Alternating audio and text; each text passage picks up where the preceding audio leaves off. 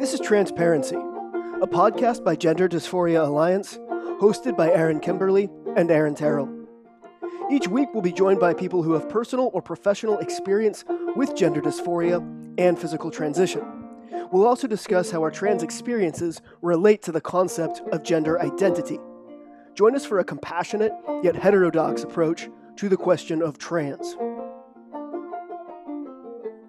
Welcome back to Transparency, everyone. This week, uh, we're excited to talk to Julian, who is a trans man uh, coming to us from, from Germany.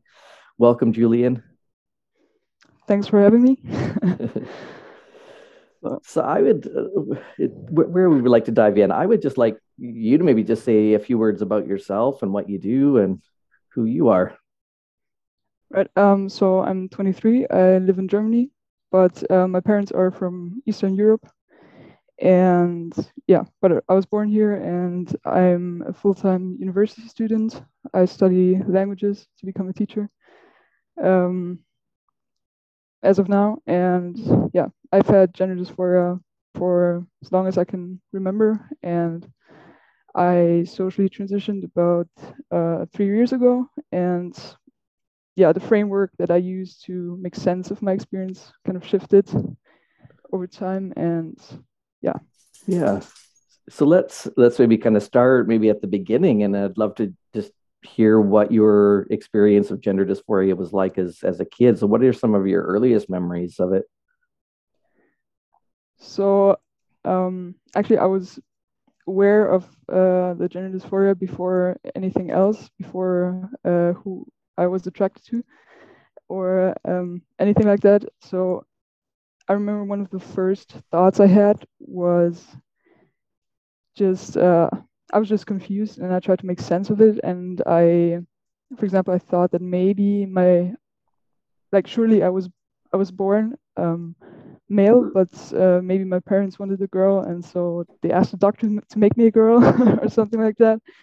I also tried to make sense of it in um, so I there was never any confusion about what sex I was but I thought if I was a girl, then probably all the other girls feel like me too. And um, I thought every girl wanted to be a boy, and I thought maybe um, because what do girls have to do with boys? they want they have crushes on them. They want to marry them when they're older, and I thought maybe they do that to become boys. and I um, yeah, like as a kid, I just tried to come up with stories how why I was feeling the way I felt. And yeah, I kind of anxiously anxiously awaited puberty because I knew it was going to happen. But I until it happened, I still had sort of the hope that it wouldn't happen to me and that I would um, just go through male puberty maybe. Um, yeah. You kind of thought maybe puberty would would fix things for you. Yeah, I thought so. And also not not necessarily in the male direction. I also thought maybe um, I would just grow out of it because nobody else I knew had that problem. And yeah. Yeah, I had that, that same experience where I thought I thought, oh, when I go through puberty, that'll fix it. I'll realize I'm really supposed to be a girl once that happens. So yeah, yeah, it's relatable. Yeah. Actually, we had um, we had a whole day at school of uh, sex ed. I think I was like 11 or 12 and they separated us into boys and girls and we did all sorts it was um, a whole day and uh, we i also remember uh, we did a, a meditation um, about our bodies changing and whatnot. You know that it was okay. So actually this in hindsight this uh, sounds like a good like preventative measure for gender dysphoria but and uh, I just remember laying there and kind of waiting for something to happen, but it didn't. Mm. So um, yeah, and I was just confused. I didn't I didn't know what uh, what all of that meant, and yeah. That seems to be a pretty common gender dysphoria experience of of experiencing something but not knowing how to make sense of it, and and the way that we we need to kind of make up stories and to try to make sense of it it sounds like that's that's what you were doing is is just trying to yeah. come up with some explanation that would help to make sense of why you felt that way Yeah, definitely. How And old it's how old were you when you first kind of um, heard the learned about you know transgender people or gender dysphoria? that's actually tough to answer because I I don't consciously remember hearing anything about it. Um, but I do remember as like 12, 13 maybe, or actually later, maybe 13, 14, when puberty really started for me, and I noticed uh, my body changing, and I didn't want that. And um, I remember thinking when I'm 18, because at 18 you're a legal adult in Germany, and I thought as an adult you can do whatever you want. So I remember thinking when I'm 18, I'm gonna ask a doctor to make me a boy, and I didn't. I don't recall um, hearing anything about trans or surgery or anything like that um, prior to that, but I must have gotten the, the idea somewhere. So I, I don't really know. Consciously, um, I was, I think, like 17, 18 maybe, because um, also kind of late. Um, because I uh, did my best to avoid anything LGBT because at that point I already saw my gender dysphoria and the um, like the gender nonconformity as something that I had to get rid of, and I didn't want to be associated with anything LGBT.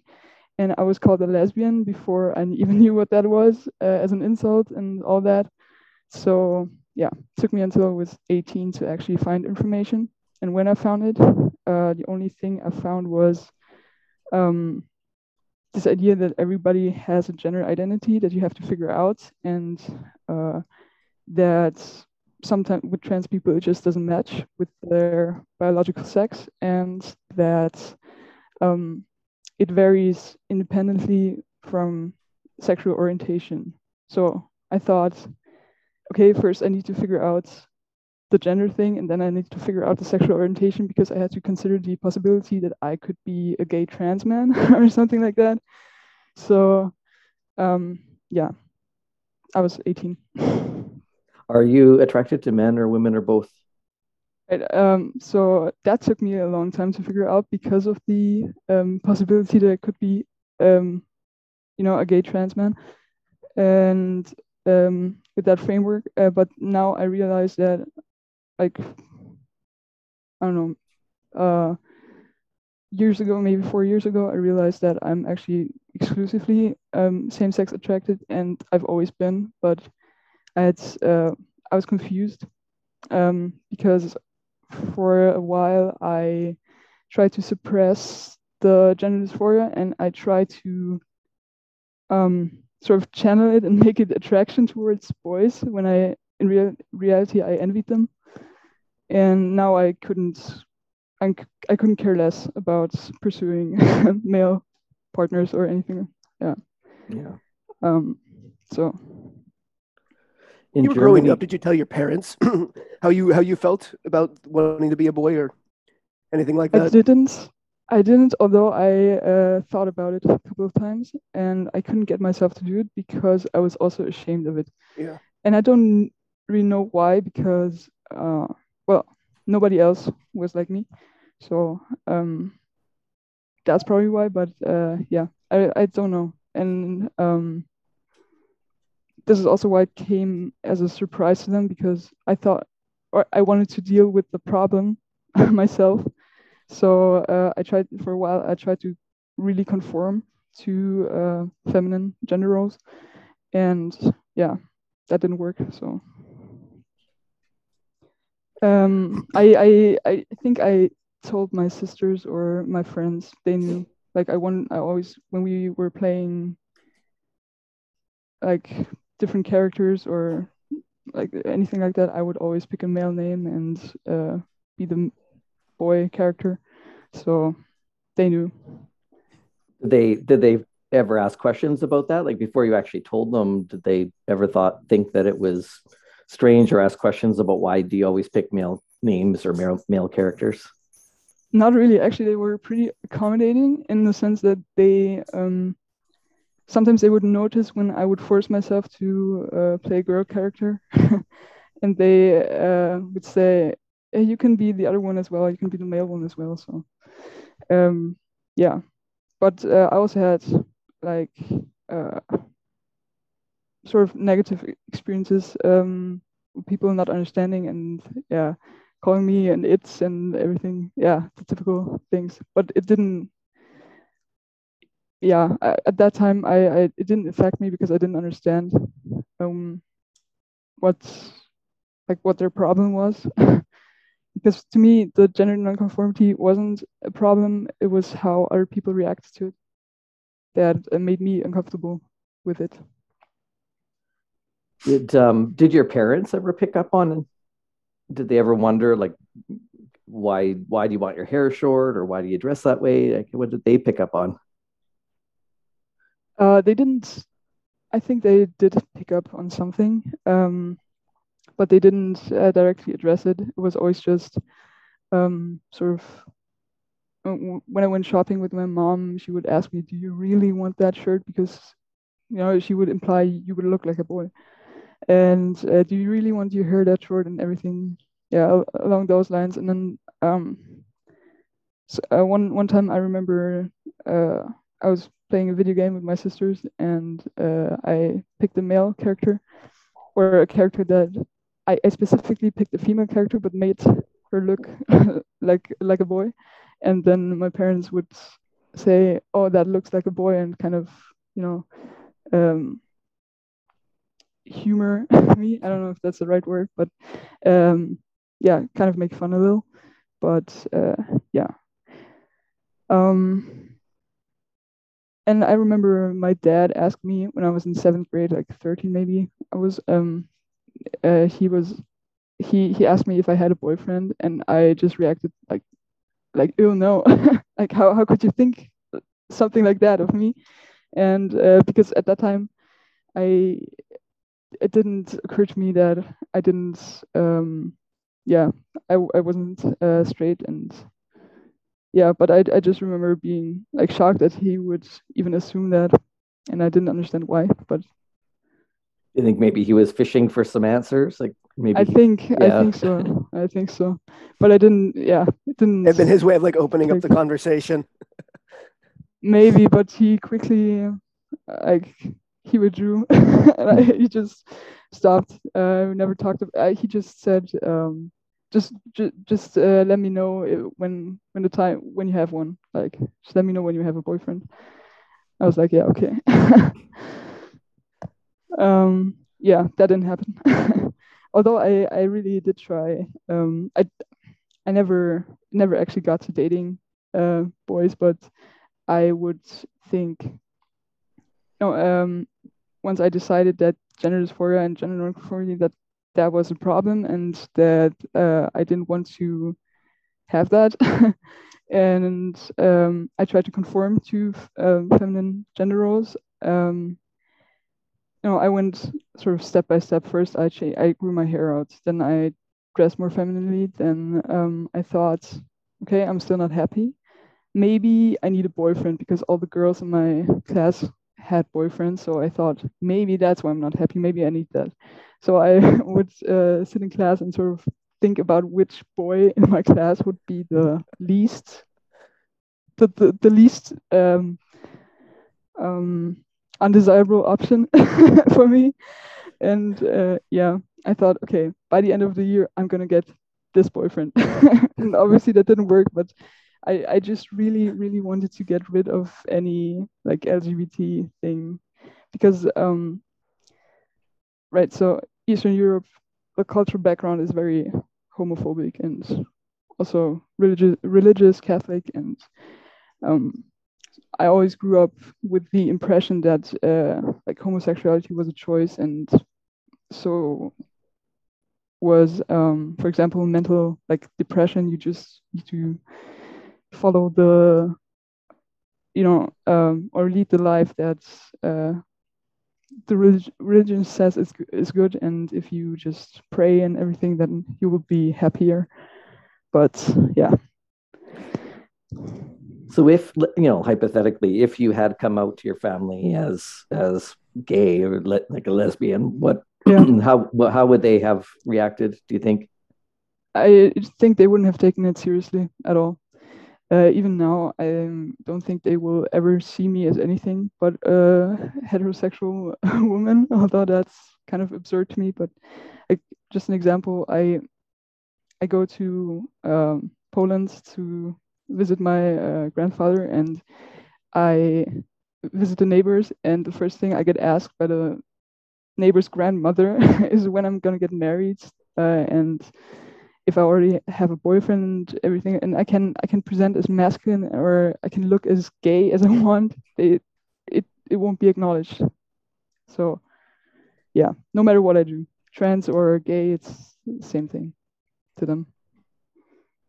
They're probably trying to coerce you into the into the the, the you know the, the life that they they want rather than like Yeah. so i'm wondering if like you know the more more masculine you're presenting the more they're going to go in the direction of get a boyfriend Yeah, um, at this point, I think I've been uh, I've looked in gender conform uh, non-conforming enough for um, enough time so that they kind of uh, talk about it less or they ask me less, um, and they just they avoid the topic because it's um, uncomfortable for them. But I also recognize that um, at least my parents they don't want any harm for me. They just have their own idea what's good and yeah but it's it's fine i'm i'm okay with with the situation now but it was rough for a while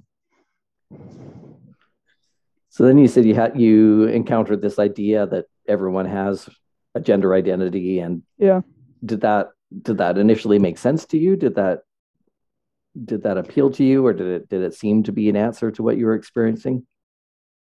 Yeah so um at first i was very confused by this whole concept because i also immediately immediately stumbled upon the um, gender spectrum idea in non-binary and you had to figure out where on the spectrum you are but all i knew was from my experience yeah, all I knew was just my experience and my experience was um no very specific. I there was no confusion about what i wanted when puberty started. I wanted the male puberty. It wasn't and I just wanted to be a boy, like physically male. That's yeah, simple.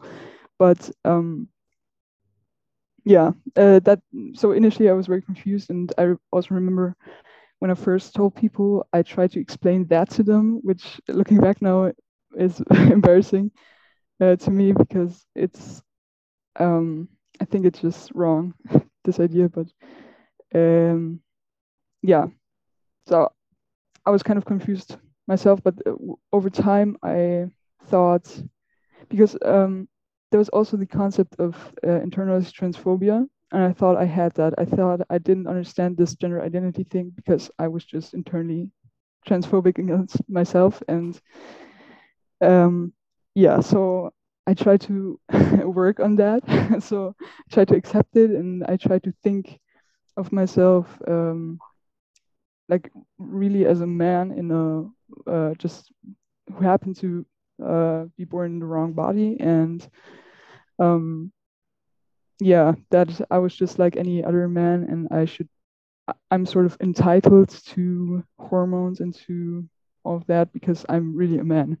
But uh yeah i no longer think that way.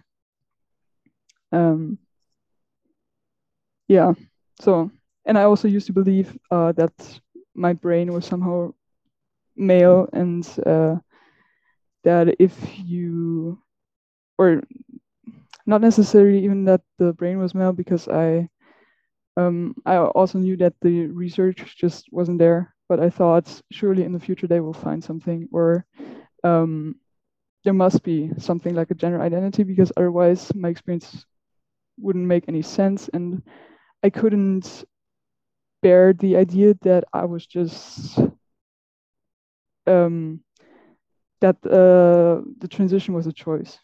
I couldn't because it was um, would be too shameful and too um, I would feel too much like I was um, hurting my family, for example, on purpose. Because if it was a choice, then why don't you choose differently, right? so um, I kind of relied on the gender identity framework for that. yeah it sounds does, like- it does help help with that kind of uh those those negative thoughts about it all. What what changed your mind? Like what what kind of snapped you out of it?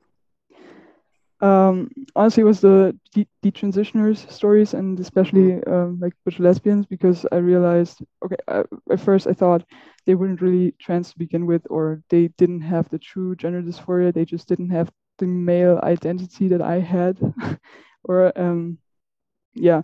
And then I realized they are really no different from myself. And uh, yeah that and i um, it was i think a gradual process. So i kept hearing more and more stories and um, yeah i sort of forced myself to listen um, because obviously I, I also didn't want to make a mistake.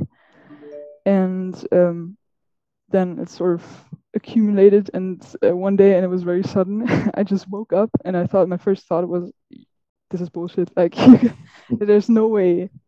People can't be trans. What are you doing? Um, yeah. And it was also it was um, after like the night before i was out with friends and it was i had a great time. They all called me he they all called me julian and it was great. And i thought you're at that point now what what um, you you never thought you would get there, and somehow still there's there's still some unresolved like identity thing because before I came out, I th- uh, I felt like I was lying to people because I was really a man and they see saw me as a woman. And then after I came out, I started feeling like I was lying again because obviously I wasn't a man and I made people call me he and everything. So yeah, after that, I, yeah, I, I just realized, okay, this this can't be it. This doesn't make any sense. There's no evidence, and um, at the end of the day, it's like nobody's forcing me to go and uh, change my name or um, make doctor's appointments to get on testosterone um, or anything like that. And my first uh, like reaction was, or the only logical consequence for me was uh, in that moment was um, I need to like obviously I'm just just a butch lesbian whatever and uh, I need to detransition. So I actually went back. I talked to my parents. They were very happy about that. Uh, because I went back to my birth name for a while. Um, and yeah I tried to um, unpack sort of the maybe internalized homophobia that was going on and misogyny because um, given my background and cultural uh, culture my parents came from it's yeah it's inevitable that you have some sort of internalized homophobia.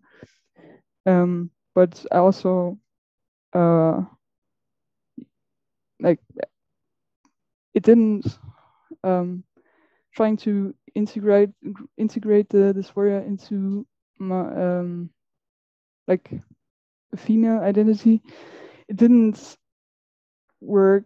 It, it worked to a degree because um, I now no longer feel entitled to hormones or to, to a male body, but I also realized that um, I still like being referred to as he, although I won't demand that people call me that. And um, I still want to be seen as male by just in everyday life. And uh, yeah, sort of felt forced to make me think of myself as a butch lesbian because I never the, the gender dysphoria came before anything else, and I only ever saw myself as a boy in childhood and growing up.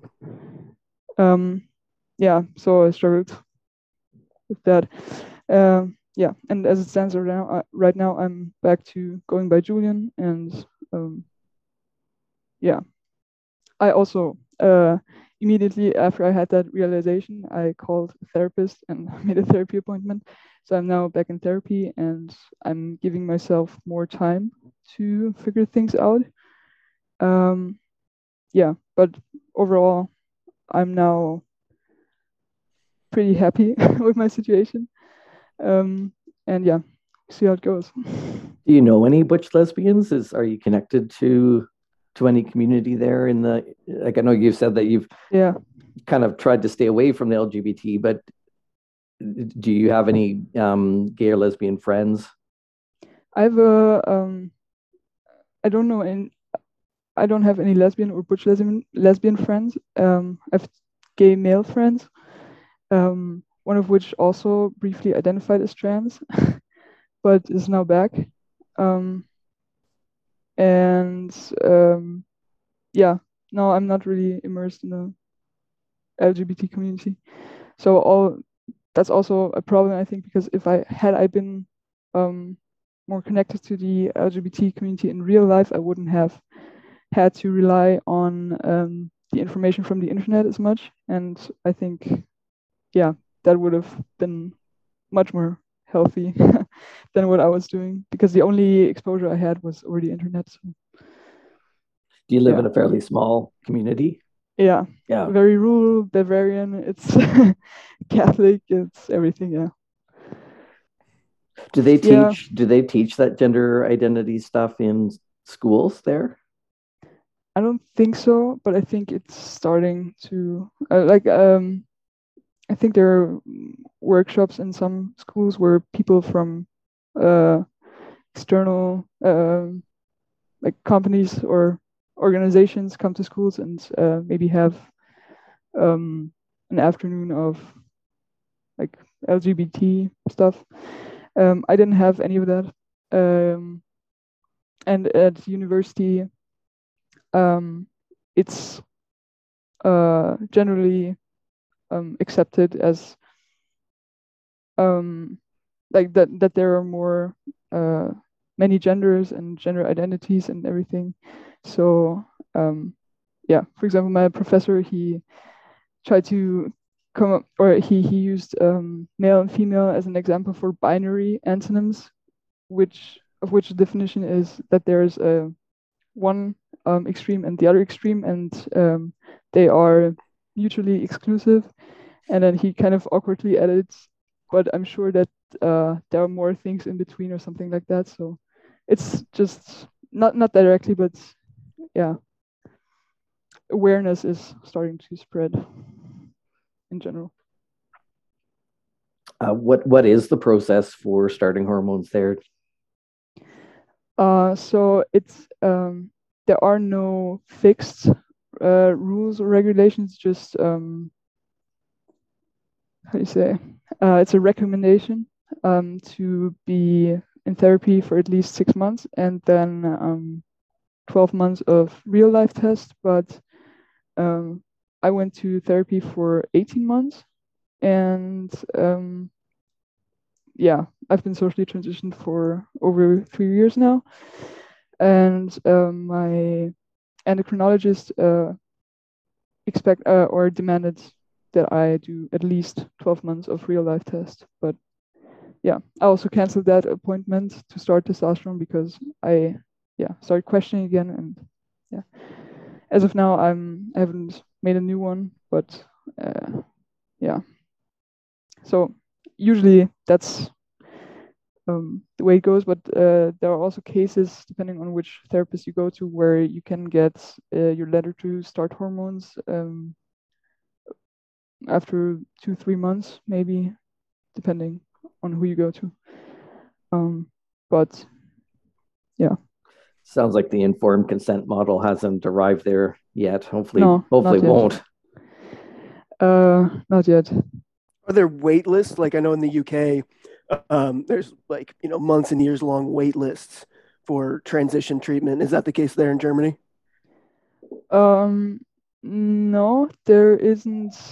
There isn't one like centralized healthcare um, organization or anything like that. Um, and um, I think in UK they they also have the like gender clinic specifically for that, mm. and they don't have that here.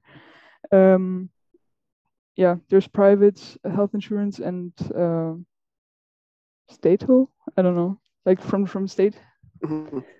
health insurance, uh, which most people have, and uh, yeah, the only problem maybe is that for um, uh, appointments with um, specialists in certain um, fields like endocrinology or mm-hmm. yeah you have to wait a little longer to get an appointment but uh, yeah It sounds a lot more like I, am sorry. I thought I thought Germany had. I thought you had nationalized healthcare like they do over there. The system there actually sounds a lot more, or the or the lack of system sounds very sim, much more similar to how things are done here in the U.S., where it's kind of like you just sort of, you know, go to this specialist for this thing, get this letter, go to this specialist mm. for that thing, and you kind of you kind of do it on your own. Whereas I think in in Canada as well as in the UK, it's more like um, there's like a track that you're put on. Um, you know, specific clinics, yada yada, for these things. Yeah. Um, so everybody pretty much has um, everybody is entitled to healthcare in uh, mm-hmm. Germany, so it, is universal. Um, but uh, yeah, there's there's the private one and the um, a universal one, but uh, or not universal, but uh, from the state. Um, yeah, most people are on the state thing, and uh, you pay. I think I don't know how much you pay per year, but um, yeah, uh, if you're sick, you can get to the, go to the doctor for free, and yeah. Right. Would your surgeries be covered too? Like if you did, yeah, get a mastectomy, that would be covered by the by both the state plan and the private plan. Yeah, it would. Um, yeah, you have to uh, get additional letters, and um, for usually um, for uh, the letters you um, you already get them when you try to change your name legally because you have to um, get letters from two separate uh, psychiatrists or um, yeah people who are elected to um, do the evaluation for a name change.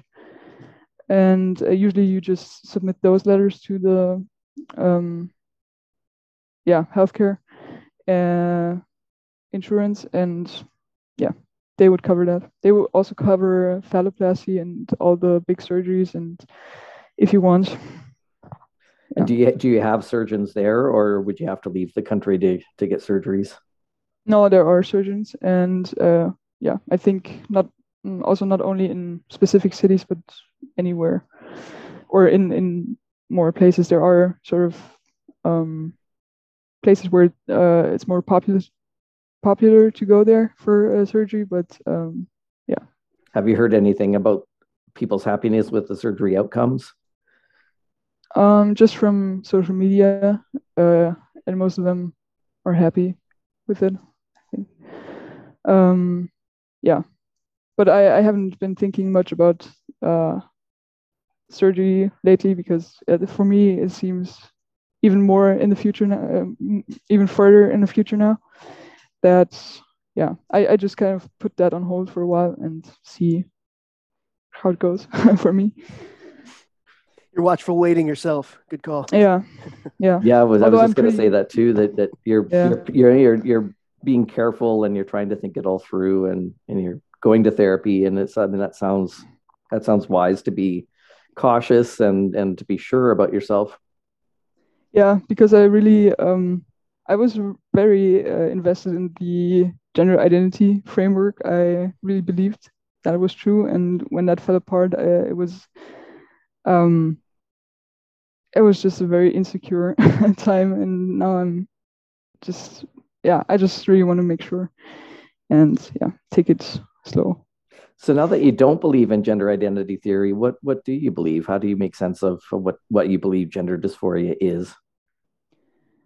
Um, so I think the to me at least the homosexual transsexual model applies. I uh, to me the um, gender nonconformity and gender dysphoria were always sort of tied together. I, I thought of it as the same thing. Um, yeah, I once saw um, saw a meme that said like, "There's no LGBT, just 50 different types of gay," and that's kind of how I um, how I saw it. Uh, it was all together. It's it's tied together for me.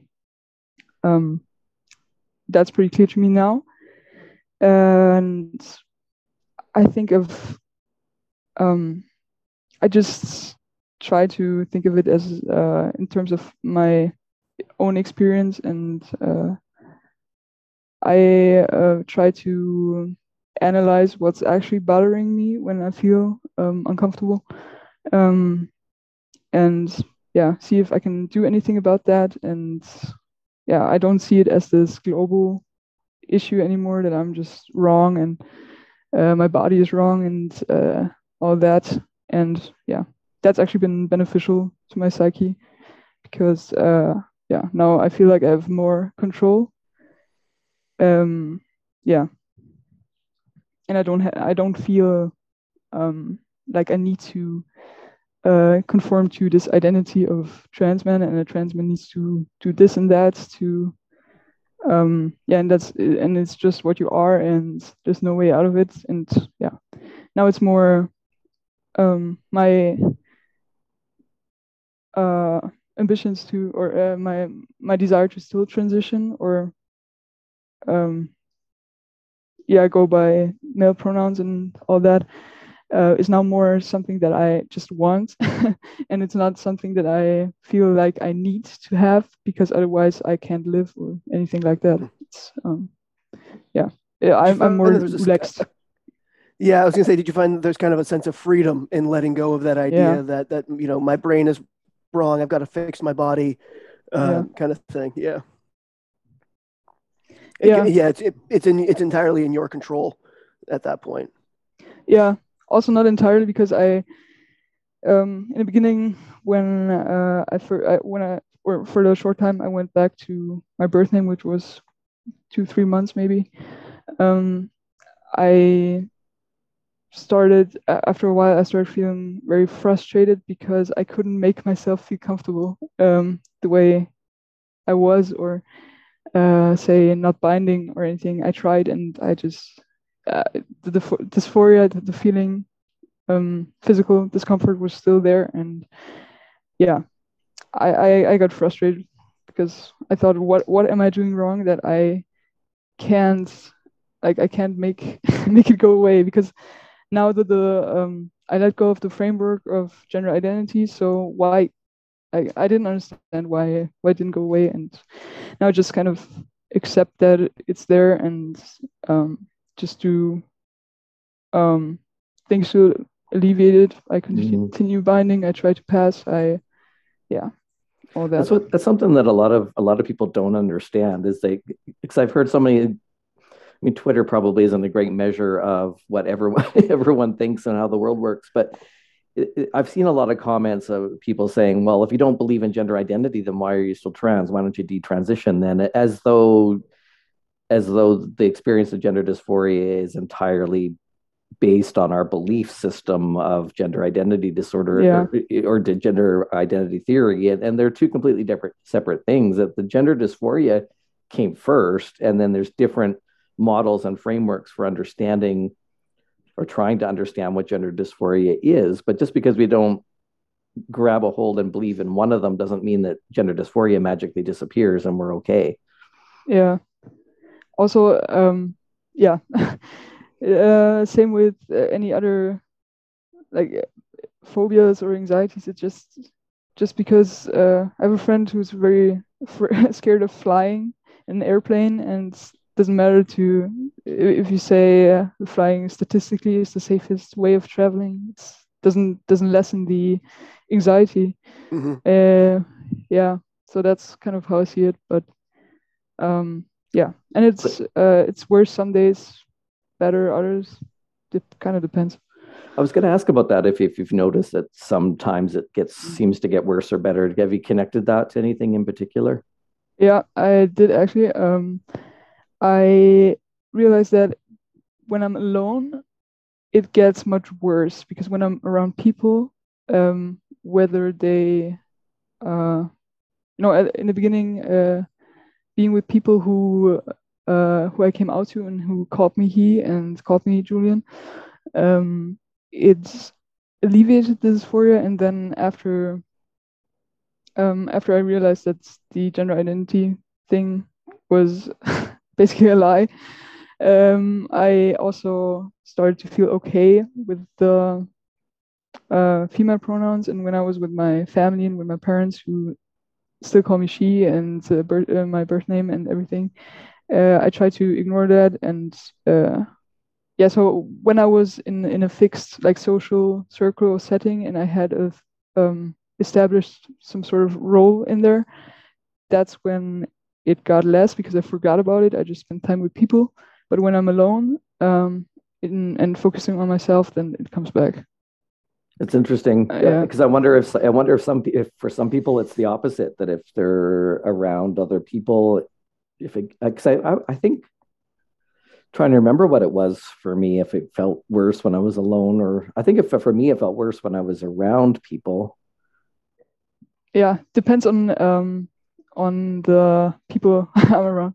I think if I'm in a group of guys, then it gets worse. But uh, if I'm surrounded by uh, women, then I kind of stick out and feel um, more masculine in relation to that uh, to them, and yeah, that kind of makes it better. And I also that's one of the concepts I try to apply to myself when I was trying to get rid of the dysphoria in other ways um, other than transitioning. I thought that um, if I were to transition, I would probably be a below average masculine, masculinity wise man. And um, when I'm seen as a female but uh, presenting uh, in a masculine way, then I'm already far more masculine than the other females. And I try to um, frame that as a positive thing for me and for my dysphoria. And yeah, but that works sometimes. That's a very good point. That's that's very uh, very smart. I've noticed that when people, um, uh, you know, if they're just gender nonconforming uh, but maintain their own sex, they look quite, you know, it can be more so applied. I think I think with um, um, the male to female type, whereas like they can look quite feminine as men, but then as soon as you know you start putting on the femininity and trying to to look like a woman, that's when you know the fact that you're male really stands out.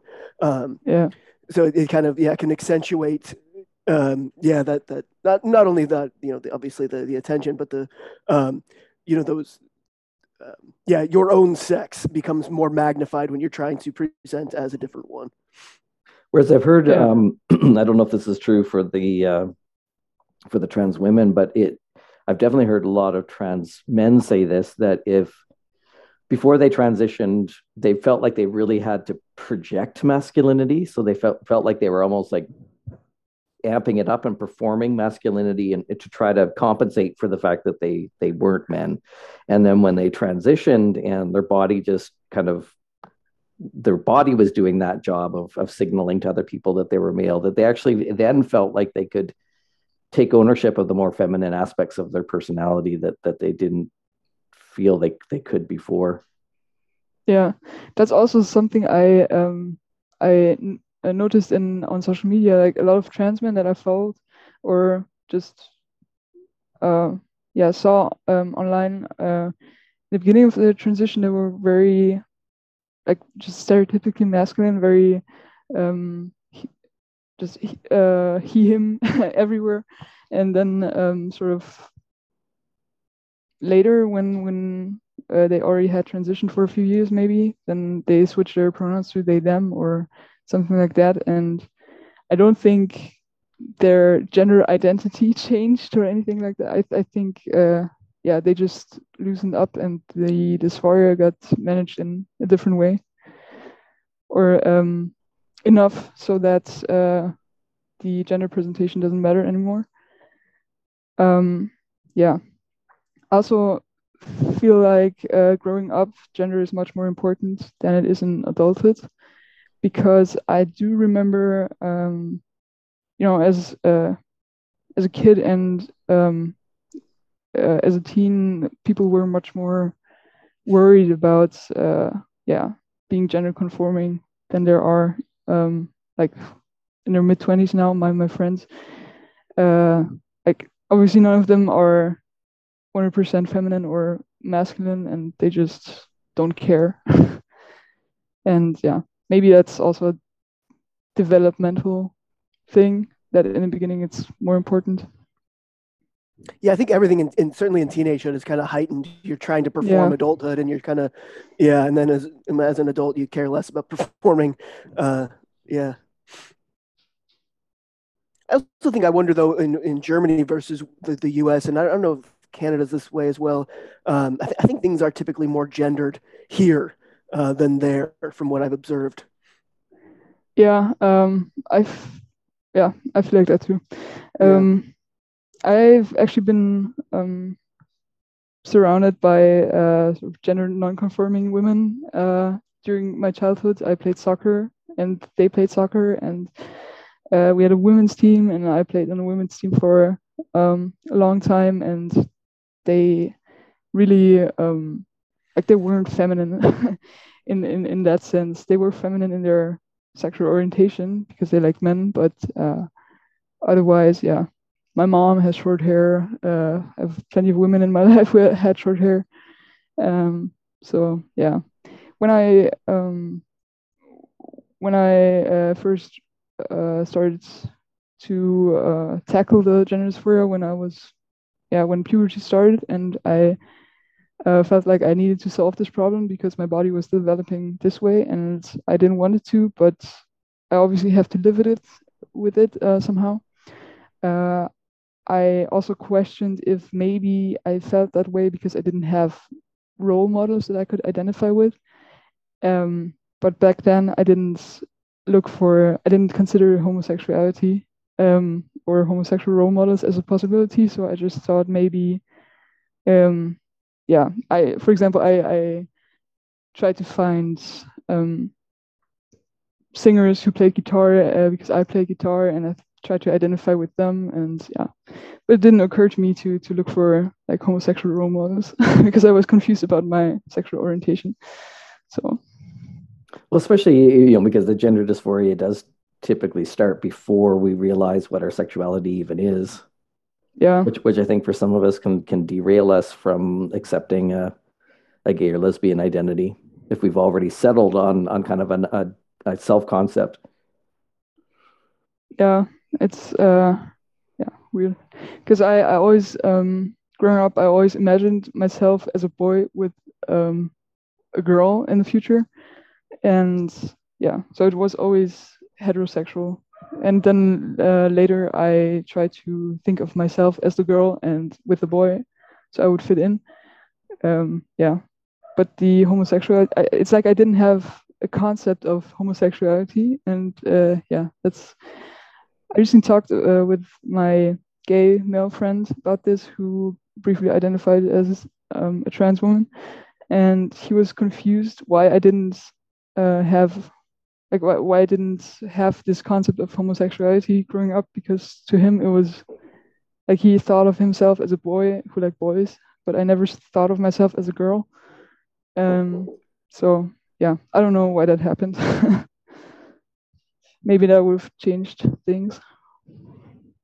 Yeah, that is interesting. I when I was young, like the, the thought of looking up to like a, a woman as like a role model didn't occur to me. It was always I was always compared myself to the boys, and I looked up to to men. And so I think I, I, I was never I don't think I was as introspective as you. I was wondering like why why am I doing this? How can I correct this? That didn't occur to me. Yeah, well, that didn't occur just... to me either. Yeah, I, I, was the same way. Like all of my. Right. My heroes and role models were men. Not not that there weren't women that I admired, and and yeah, I had right. some some strong women in my life, but it, it just never occurred to me like I'm one of them. Yeah. Like yeah, mm-hmm yeah, I think that's uh, yeah. My mother always uh, tells me I think too much. so mm-hmm. I was always a pretty um, interest- introspective person. I think. Also, uh, also because I always wanted to do everything right. I wanted to be like model student, model everything, and uh, that didn't. The gender nonconformity didn't fit fit that. Mm-hmm. So yeah, I I really try to uh, change, and I um, I actually put a an embarrassing amount of energy and time into presenting more feminine because um, I um, yeah I was also, I also had the mindset that uh, if you don't like something about yourself, change yourself uh, and you know assume the responsibility for yourself. Um, so I thought, okay, what comments did I ever get about being too masculine or whatever, and then yeah, for example, uh, classmates told me I walk like a guy, or I talk like a guy, or uh, I look like one, and then I yeah I sort of practice walking more femininely. I changed my handwriting because one of my teachers one time assumed that uh, or said that this handwriting on this piece of paper must have been by a boy, but it was mine. And yeah, so I, I really changed everything, and I, I, I spoke in a higher pitch a little bit, but um, yeah, people still called me a lesbian. I think it must have uh, must have given off some vibes. I don't know. Uh, seemed inescapable. Yeah, um, because you, you've been in in counseling for a while. Are you finding that helpful? Like, how how does your counselor approach um, gender dysphoria? Yeah, so uh, I actually had um, I went to see three because not because I wasn't happy with them or anything, but uh, the first were youth counselors, and they only you can only have therapy there until you're 21. I'm 23 now, so I changed or switched to to another one. And the first one was uh, um, had experience with trans people, and he um, the main main thing we talked about was how much uh, I hated um, myself for uh, for being this way, and I still was in the mindset that I was just trans, and that yeah. So uh, um to use the the term i i was uh dealing with the internalized transphobia in therapy but um and self-acceptance and he sort of tried to um try to make me think of it as a natural variation of what a human being could be um and that what I was feeling was to be accepted and um, yeah that uh, and I also confronted him with uh, questions like yeah you know why even try to transition if I can't ever be um, a man? Um, and I was very upset about that fact and he said that um, that that would be if I transitioned, then that that would be um, my own suffering to bear, and that uh, yeah, I had to that it would be my responsibility to sort of deal with that. I in uh, retrospectively, I think that's actually a healthy way um, of looking at it, like not trying to impose anything on people, but just you know going into transition with the um, with the knowledge that there will be sacrifice and that you can't always be open maybe maybe always be open about it or um, yeah that you will have to accept the fact that you will always be trans. And yeah back then i didn't want to hear that. I just thought yeah let him talk. Mm. but uh yeah then uh the one i am seeing now he never worked with trans people before, but I explained to him what my um, yeah concerns were and uh, how maybe internalized homophobia could have played a role, and if yeah, and the goal now is to uh, reach stability uh, enough so that I can actually make the decision and just sort of relax a little bit about it because um yeah. Gender dysphoria is still like it, it persists and uh he's trying to um help me like roll with it and see it to to uh yeah uh, to just make the make the best of it and however that may look like and yeah. He expressed it like he un- uh, or he understood um my my problem as having like sort of two sides, like uh, a female one and a masculine one, and yeah, they're sort of constantly fighting, and the goal is just to integrate that somehow, and yeah, because the for me right now um, the trans man identity feels most comfortable comfortable because um, I still do wish to be uh, seen as male and nothing less, or uh, yeah, I would be lying if I said I didn't want to be perceived as male. So that's why I'm for now sticking with that. But yeah, I'm proceeding with caution. and yeah. So it sounds like for you, counseling has been a helpful process.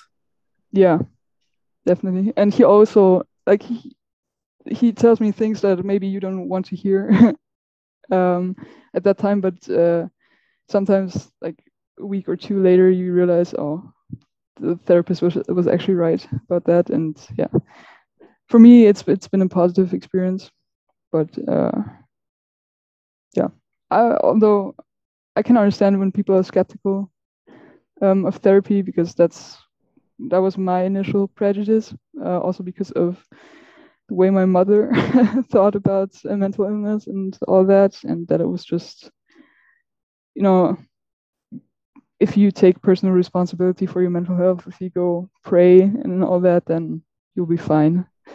But yeah, I found it helpful to go to therapy. Sounds like you found some some good ones too. Yeah, kind of lucky because uh, I actually didn't have to uh, search much. Um, yeah, but it's uh, I know a lot of people who struggle to find one that uh, they're comfortable with or that they find helpful at all. Because I also had a third therapist, and I didn't. That really felt like a waste of time because she didn't. Um, yeah, she didn't know what to do with me. and then it it just uh, she she just thought, yeah, your your only problem is that you don't have the courage to come out, and if you come out, then the problem will be fixed, essentially. Um, yeah, and then and then uh, once she established that, then the therapy sessions were um, about what I did that weekend or what I was going to do next week, and uh, I just quit. You know. yeah. Do you have to pay for therapy out of pocket, or is that covered? No, that's also covered, and I'm very thankful for that because yeah, uh, the only uh, maybe problem that uh, that will uh, I will have because of that in the future is uh, if I want to become a teacher at a high school, then um, I will be um, I will be an employee of the state. I don't know. It's like uh, you um, and you have to get checked medically to to to see if you're fit to um, work your whole life, and if it's to be expected that you can actually that you won't have any medical issues down the road and uh, psychotherapy or prior psychotherapy or current used to be a criterion for why they won't let you teach as an employee of the state. You can still teach, but it's not a fixed like position. It's complicated. I don't know how to explain that in English. Yeah. So I don't. I also don't know if if uh, transition or um, HRT if that uh, that's something um, that they can exclude me for. Um, yeah, I, I really don't know. So far, my, my experience with um, professors and uh, sort of authority figures has always been positive, and uh, yeah, I hope it will stay that way. What's the state of trans politics there in in Germany? Are is are there the, the, the debates there about you know trans women in sports and in the bathroom issues is that being discussed there or not yet uh not yet uh at least the, the sports issue. Um and bathrooms i also don't think uh what they are actually debating most about i think it's the is, is language. Like because uh for example in english you have you just say students, but in uh, in German you have a female and male form, and they try to um, I don't know be more inclusive, and they add an asterisk to uh, the forms. And uh, now when I receive uh, emails from uni, it will say you know students with an asterisk and the female form behind it. So that's what they're arguing about essentially. and uh, also the, um,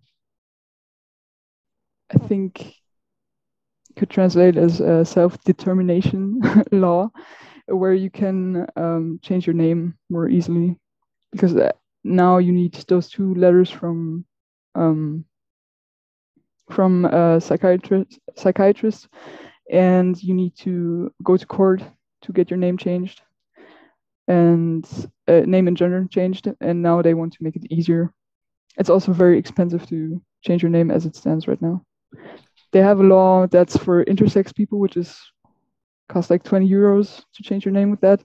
But uh, they also um, explicitly said that it's not for trans people. And I know some trans people who use that as a, um, yeah, they they uh, they abuse the law in a way um, that they changed it with the intersex law, but yeah, so far no debates about sports. That's so right now the process for changing your name is the same as the process of changing your gender marker on your yeah, ID. Yeah, you do it uh, simultaneously um, in the same, uh, yeah, with the same form and everything. Uh, but you have the, uh, we now have the uh, possibility to um, put uh, as a gender to, to, to put uh, female, male, nothing, or um, third gender. That is a possibility. And so, What's can the you? third gender? Yeah, Yeah. it's like X or something. Oh. It's like for it's for intersex people, and that's how it was meant. But yeah, pretty sure people use it for you know to express non-binary identities as well. So, is there an expectation that um, because you said to, to start hormones, you'd have to do that one year real life experience. So, w- would it be expected that you would have to do all of that before um, legally changing your name and and gender marker, or could you do that the legal part at any point in the process? You could uh, do the legal part at any point officially, but I've uh, I I had called some psychiatrists who do the evaluation, and one of them uh, said that it would be better if I was already on hormones, so it would they would be you know um, they would be sure, or it's uh yeah. I don't think they they they've had many cases where people um, try to change their name before hormones because I also imagine that it would be complicated socially because if you have to show your ID and you you know if my ID said male then people would I don't know would not believe me or yeah. Um, but there's sort of uh, additional uh, unofficial additional uh, ID you can order online uh, specifically for trans people it's uh, by an organ uh, it's um, uh, given out by an organization for intersex and trans people and it says your pronouns and everything and i have that. And you can change some things already with it. I, I was able to change my name at uni with that but yeah some- it's not some- official So some places do accept that as a as Yeah. ID. Oh, interesting. Yeah. But it's not official. It has the ID number, um, so that it corresponds with uh with your actual ID. Mm. And yeah. It also has a short text on the back that says that explains the situation. so you kind of come out to, if, you, if you show it to people, you kind of come out as trans. but yeah, it's it, it looks pretty official. And I guess if, if it's if it's a service specifically for trans and intersex people, like yeah, I guess it, just by having that card without you as as either trans yeah, or but people don't know. People don't know. Okay. They they aren't aware of. Generally, people have never heard of, uh, or at least the people I came out to have never heard of the concept before. Um, but I'm also, as I said, I live in a small village in Bavaria, and there's not. Yeah, you there's no LGBT representation anywhere. So that whole gender spectrum stuff and the gender identity that you all found that was online. That was not anything in your in your local vicinity, right? No, not at all.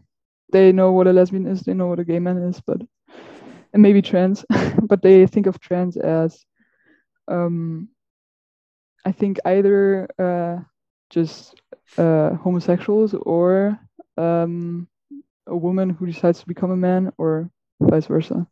The full Um, sex change uh, kind of concept. Yeah, yeah, yeah, yeah, yeah, definitely. Um, yeah, I've uh, uh, gay male friend from also from Eastern Europe, and his parents. Uh, he explained he he explained uh, my situation to them, and they thought it was just an extreme form of homosexual homosexuality, which actually um, I think James Cantor. I, I watched an interview with. Uh, I think that's that's how he described it as well. So maybe that's not not that wrong, but I don't know. Yeah, that's uh, and they they've never heard about anything LGBT before either. So I think that's just how regular people deal with it. And uh, none of the people I'm around with in real life are under the delusion that I'm somehow male. They're well aware of um, of the fact that I'm female and that they're um, that it's a the pronouns, for example, are a courtesy thing. None of them, uh, yeah. And I used to have a problem with that that they're sort of uh, humoring me in that way, but now I I don't uh, I don't anymore, and yeah, because it is what it is, and yeah. Um, actually, I just came back from a study trip, and it was me and five, uh, me and four um, women, and our professor, and they all knew um, that I was trans, and uh, yeah, they all called me he and uh, all that, but yeah, obviously it was an all-female group, basically, um, and uh, they didn't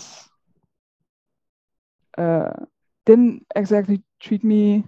They they tried to treat me like a guy, whatever that means. But for example, they yeah, just language-wise, they they would use the male form for me, but uh, yeah, and they they they wouldn't they wouldn't assume that I was into men. They wouldn't uh, assume that I wanted to uh, wear this or that, and yeah, they didn't expect me to to conform to feminine roles. And this is also um, an aspect that I enjoy about um, calling myself a trans man because then the people I'm around know exactly Mhm, mhm. um, what I mean. I just want to be treated as if I was a man.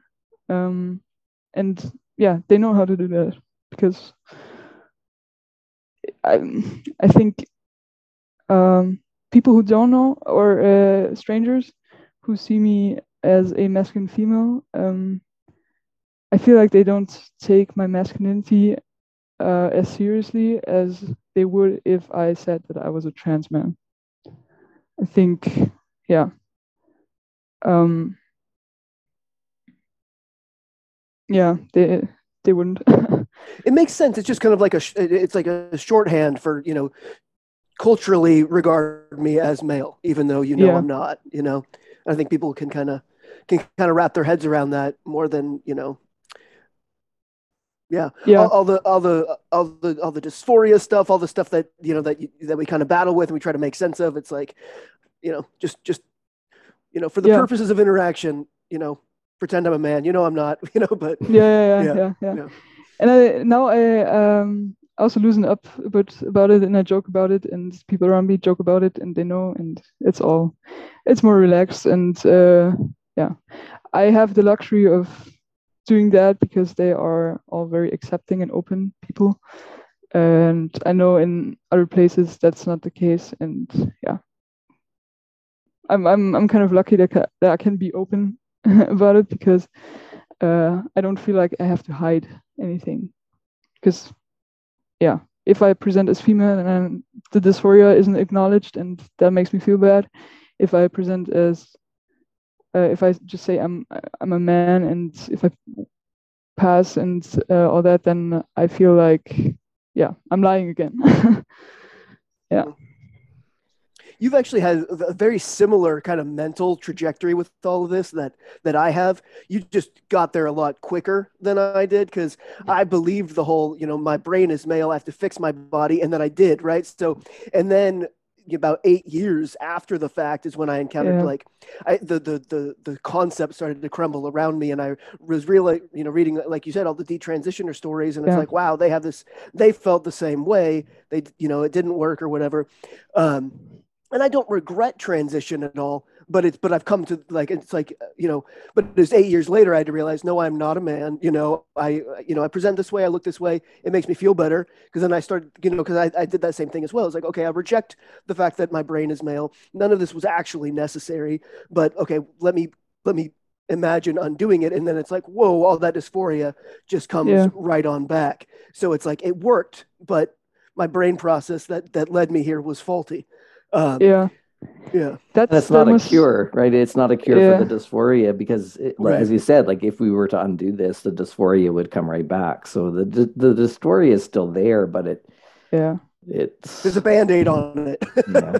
can't yeah. imagine the, the the panic you people who already transitioned for years must feel when they when that realization hits because i I already suffered because of uh, I thought I had made uh, just a mistake, and um, I immediately began questioning how much of my decision to come out and pursue um, transition was uh, due to the ideology. Like how how much uh, did the ideology make that decision for me? To mm-hmm. to what degree? Mm-hmm. Um, yeah, I can't imagine already having done something irreversible and then having that realization must be yeah not easy. You think yeah it, it wasn't actually as as upsetting. I think because it always felt wrong. Like i feel like i on a, on a, on a very on a deep level i knew it was false you know? And so i think yeah. it was just kind of like um, a convenient story that so um, so yeah it, it was there was a subtle letting go of it certainly and it, it wasn't like it like in an instant like you say you woke up and you were just like this yeah. is all bullshit you know yeah. for me it was more like a slow like like a, a slow dawning so it was yeah. it was it was subtle yeah yeah the process leading up to to that moment uh, the, the stories just got kept coming up uh the, the transition stories and everything i think uh if it weren't for those stories, I wouldn't I wouldn't be at this point now, or maybe I would. I don't know, but uh, it definitely helped.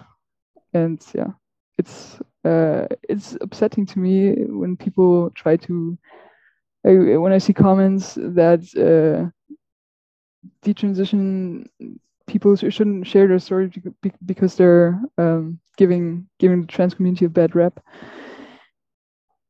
It's yeah, I think a lot of people will have uh, uh, what do you call that? Rude awakening. mm-hmm. mm-hmm. Yeah. Yep. Yeah. What was it about the detransition stories that you found helpful?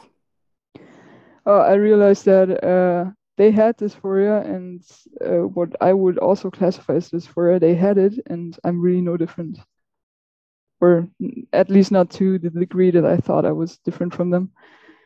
Um, and then I I thought, okay, they felt that way, and now they still like, or, or even people who who've been taking hormones uh, for years and then still decide to detransition because I thought maybe, um, or I thought surely once I hit whatever five years transitions or uh, on testosterone, then uh, there would be no doubt left. But then you see people who who've been uh, on hormones for 10 years and still detransition and even had surgeries and still detransition and then yeah it sort of falls apart.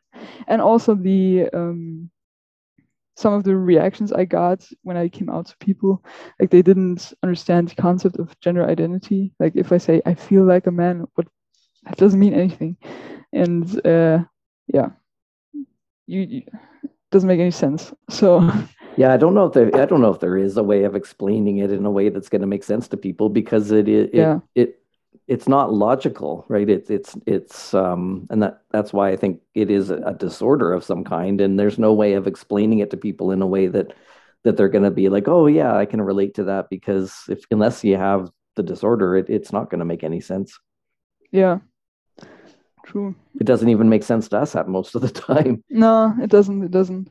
And it's very. Uh, it takes for me. It took. Uh, the, the hardest thing was to um, accept that I'm transitioning because, or I want to transition because it's a choice I make. I, yeah, I made or will make, and um, not because it's something that I have to do because uh, it's the only way I can exist. Uh, so you kind of have to own up to the fact that look, I have this disorder and it doesn't make any sense, but I'm, uh, yeah, I'm still doing it because it makes me feel better for the sake of my feelings. You know. Mm-hmm. Which seems like a healthier way of of going into it than you know the than the way that some people rush into it or or really yeah. believe in a certain concept and tie their whole their whole sense of being to a certain concept and then just dive dive right in.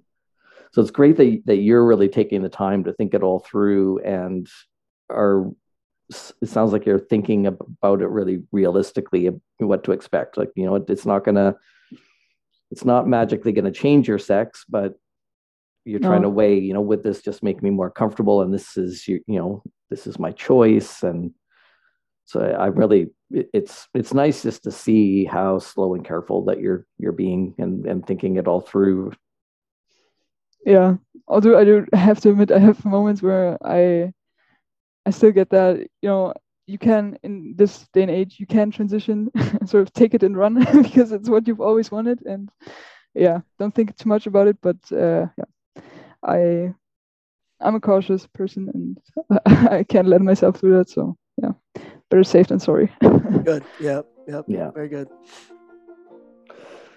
Good stuff. Well, thanks so much for coming on and, and chatting with us. It's uh, it's been a pleasure to, to talk to you again and and hear your story and, and dive into some of this with you. Yeah, thanks for the opportunity to talk about this. um, yeah, and I really enjoy the podcast and I listen to it uh, every week. so yeah, I'm glad if I can contribute. Great, I'm glad. Thanks for joining us for this episode of the Transparency Podcast. If you enjoy our content, please help out our algorithm by hitting like or subscribe. If you'd like to make a donation, follow the link to our PayPal account. On behalf of the Gender Dysphoria Alliance, thanks for your support.